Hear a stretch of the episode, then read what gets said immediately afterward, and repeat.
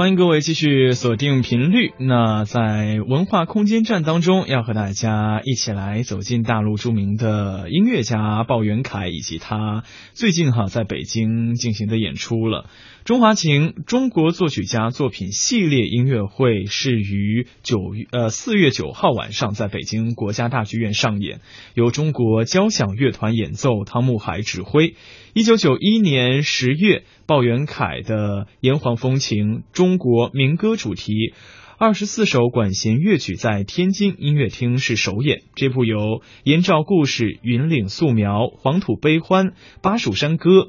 江南雨丝和太行春秋六个组曲、二十四首乐曲组成的交响音乐会，以脍炙人口的民歌旋律和绚丽多彩的管弦乐的色彩，向听众展现了一幅又一幅栩栩如生的汉族人民的生活画卷。嗯。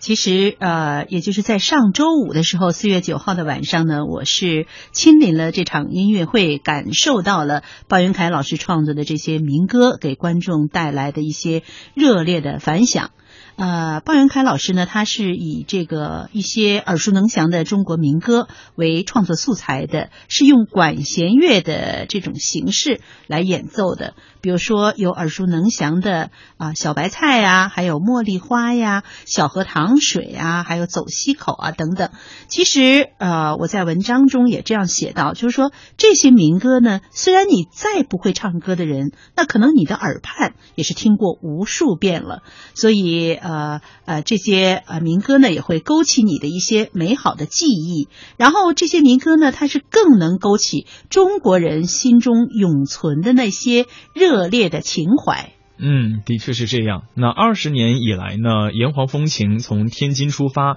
沿深圳到香港、台湾，又经北京到欧洲、北美。通过国内外交响乐团在大江南北、海峡两岸和世界各地的演出，通过唱片、广播电视和网络的传播，《炎黄风情》获得了各地华人的共鸣，也引起了西方乐坛的广泛关注。嗯，呃呃，鲍老师他创作的《炎黄风情》管弦乐作品呢，呃，还得到了一些西方国家的演奏啊，在西方国家的音乐厅也奏响。比如像伦敦的爱乐乐团、美国的费城交响乐团、芝加哥管弦乐团，还有芬兰的西贝柳斯乐团、澳大利亚的国家广播乐团等啊，还有一些呃著名的乐团，比如说柏林爱乐乐团啊、柏林爱乐音乐厅、维也纳金色音乐厅等地呢，都响起过鲍元凯老师作曲的《炎黄风情》的管弦乐曲的一些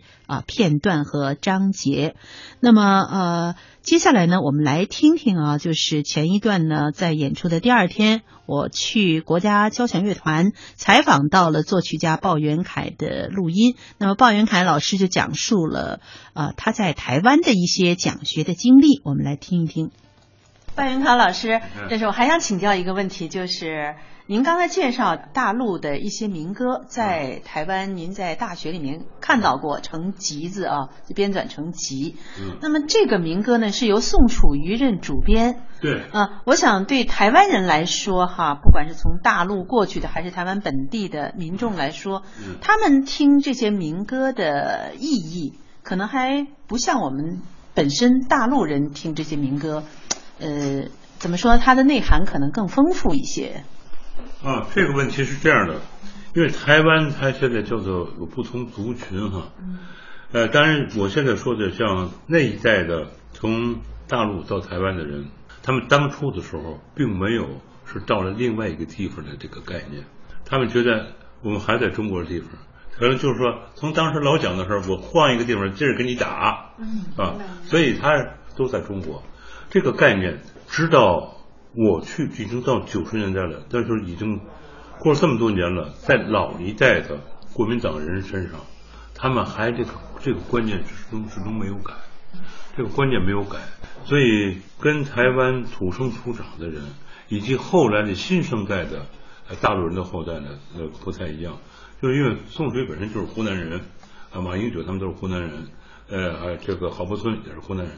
他们脑子里边台湾就是中国呀。我我我没走啊，他这个概念，所以他们编中国民歌的时候，他们并不是说我到台湾了，我编台湾民歌，没不他没这概念，他觉得他还是在中国，那我就就我就应当是这么编，所以他们不会有觉得这是另外一件事，不是这样的，所以他觉得我是中国人，我要编这个，我就是，因为我在台湾认识一些老，但现在大部分都已经去世了，就当初呃四九年去台湾这一批老先生，他们的那个观念跟现在这是不一样的，所以。我看了这个时候，我已经在台湾待了好多年了。我是两千零二年发现的这个，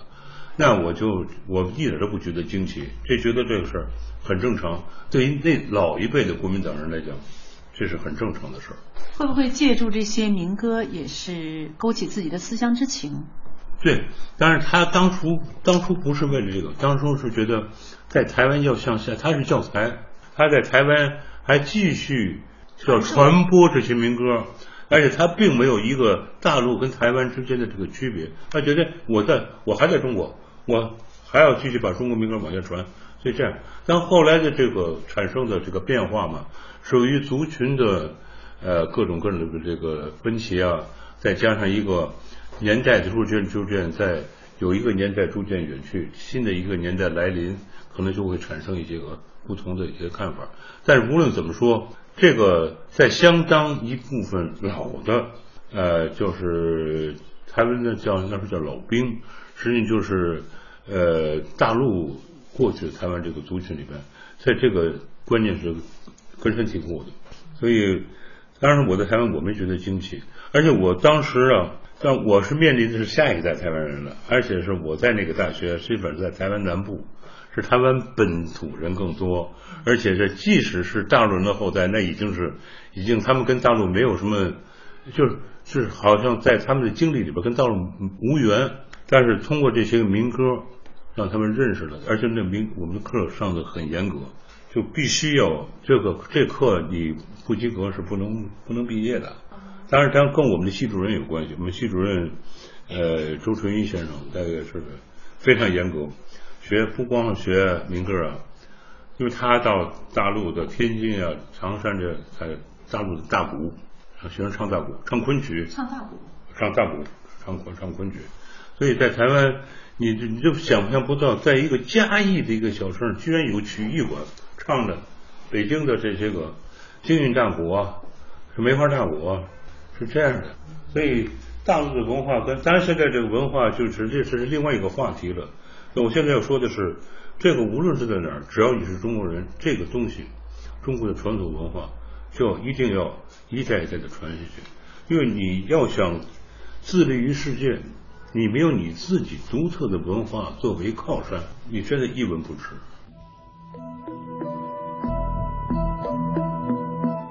那在四月九号晚间的演出现场，陈迪也是去到现场去聆听了。是的，啊，现场的演出呢非常的精彩，嗯，啊，其中有一大亮点呢就是指挥汤沐海老师啊，汤沐海呢他往往是用，因为这些民歌呢也是指挥耳熟能详的一些歌曲，是，所以他啊游刃有余的来诠释鲍老师创作的这些啊民歌的管弦乐，那么他往往是用身体语言来暗示台上的演奏员，也暗示啊台呃点播台下的这个观众。所以台上台下的这个互动效果很好，因为这些民歌都是大家耳熟能详嘛。那接下来呢，我们就来听一听在现场我录下的呃鲍元凯老师创作的二十四首中国主题民歌的管弦乐曲的片段。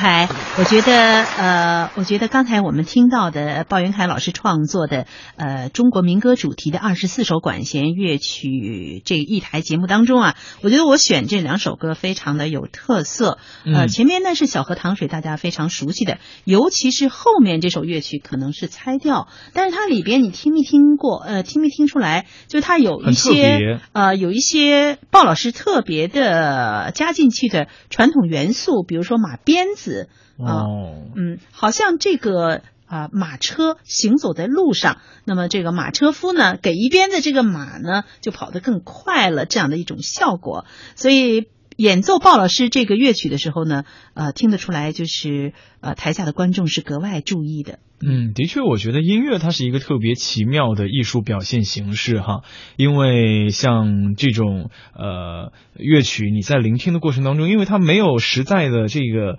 像文章一样，它是有文字的描述的，像电影一样，它是有实在的画面的，它就需要靠你的整个人融入到当中的一个氛围去感受它，才能够算是你了解了音乐，听懂了音乐。嗯，那还得用那句话来概括，就是有人呢把把音乐形容为是流动着的建筑啊、其实音乐是很抽象的，完全靠我们心灵来感受。那么接下来呢，我们再来听听啊、鲍元凯老师他讲述的关于啊、人能不能停。什么叫能听得懂音乐这样的一个概念？那么经过鲍老师的解释呢，连我啊都有自信了，因为我们毕竟不是专业学音乐学出来的。嗯，怎么叫听得懂呢？怎么能够感受到呢？音乐是啊，这个看不见摸不着的东西。那么接下来呢，我们就来听听鲍老师是怎样讲述这个问题的。你怎么感觉就是什么东西？这是你什么感？所以你怎么理解的？您说这个调的，而且而且作曲家不要把自己的那个作曲家不要把自己的那个强加给听众，因为音乐本身呢就是一个抽象的，它并你音乐它你看不见什么样，也没有情情节，它既然是抽象的，你就要给读者给听众留下无限的空间，越多的这个想象越好。而音乐不是靠理解的，是靠感受，所以音乐没有懂不懂。那我有信心。啊，你感受到了喜怒哀乐，就是懂了。你说你懂什么叫懂？哎呀，知道这这什么配器这，那我那这不这不叫懂，那么那和音乐的理解完全两码事儿。我举个一例子，我我从美国回来，司机司机去接我，我请了司机吃饭，司机完全不是学音乐的，然后在家放老柴第六的那个第四乐章啊，滴答答滴答，然后我请了还有我们楼下一个教授拉大提琴的，听着听着这司机哭了，听着音乐哭了，因为他母亲最近刚刚去世嘛，呃，哭了，也想起好多悲伤的事儿了。再一看我们那位教授，也还是比挺有名的教授呢，呃，他在琢磨着这个这个，哎，这点儿他他指法是怎么弄的？你说谁谁谁懂音乐？是吧？对，感受的有感受就是懂，没感受就就就是不同。你有在，所以一按这个推理，职业音乐家不见得真懂音乐。嗯，你说这个哎，业余音乐爱好者，他们可能听的音乐信任八级啊，不想象空间，然后感动的痛哭流涕的，有感受就是懂。你懂不懂和声配器，懂不懂指法，这这个什么，这不是最重要的。所以，我非常看重那些非音乐圈里边的人，哎，愿意跟他们讨论音乐。所以有人一听，哎呀，这得用的什么和弦？这是用什么？你看这这位，我说你们听的是音乐还是数学呀、是吧？所以这里边就是听音乐就是感受，这个感受。所以美女呀、是什么？相貌、身材、服饰、气质，你这几样都不看，看骨头，看骷髅。但是确确实实那骨科大夫有一看任何人都是骨头的这种人，他就已经没有美感了。我就说鲁迅写过篇文章，这篇文章就跟这个意思差不多，叫《人生十字糊涂时》。什么？人生十字糊涂时，就人本来不糊涂，一识字就开始糊涂了。我说啊，本来也是这个孩子呀、音乐感不错，一学乐理，八分音符，两个八分音符等于一个四分音符，学学着最后啊不走音乐了，就是误入歧途。所以我说，要说现在有些网络流行语拿到音乐人听，就是我们越走越远，却忘了当初为什么上路。哦这学音乐的人太多了，这样的，一开始从热爱音乐进进入这个世界，进入以后呢，学各种各样的音乐的知识、乐理，最后就是古惑大夫看美女。好，鲁迅这篇文章说的是呢，别人原来说话挺顺溜的，一学了以后知乎者也，然后给弄个文言文，自己说的自自己都那个就说的都自己不懂的话。对，这个人生是，我就说，我要是学音乐从识谱开始，如果走错了，你就开始糊涂了。但是音乐本身跟乐谱是没有关系，音乐本身就是声音艺术。那你你的音乐感也好，什么跟你乐理知识、跟你理论知识没关系。所以我我到现在坚持，但有的地方就我就是考你的实际的音乐感。你什么那些笔试的，我我什么我都没用。这些东西你呀、没学过可以学。那个音乐感呢，是你在学学不来，那是你的天生的，是你的潜质。你潜质到有多深，你将来你造诣就有多高。这个潜质没有，那就全是全是瞎鬼。就是这个才是音乐的本质，而不是乐谱、乐理这理论这些东西。嗯，听了鲍老师谈这个怎么去懂音乐才算是懂音乐哈，我相信很多的朋友内心当中也算是吃了一颗定心丸了，因为很多的朋友都在听，特别是这种在国家大剧院进行的一些演奏会啊、音乐会的时候，都会觉得望而却步，觉得啊，我跟他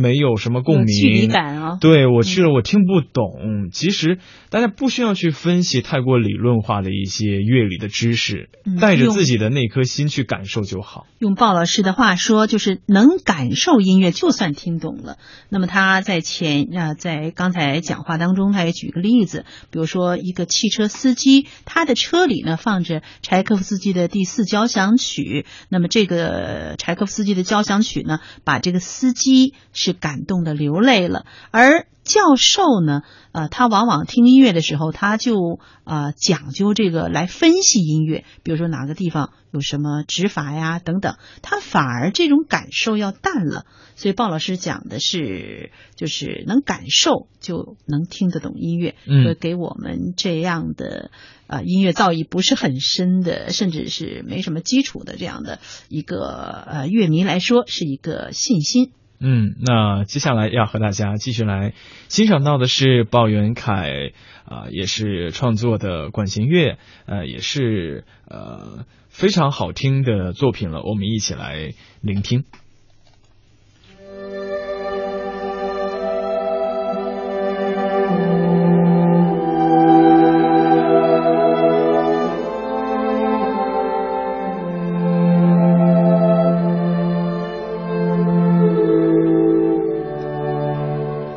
我们听到的呃这一段旋律呢，是呃大家耳熟能详的民歌《小白菜》的旋律。那么在采访鲍老师的过程当中呢，我还了解到，就是鲍老师创作的根据中国民歌主题创作的二十四首管弦乐曲呢，《炎黄风情》已经陆续进入了大陆的各地中小学的课本当中，成为通过课堂传承民族文化的一些重要的教材。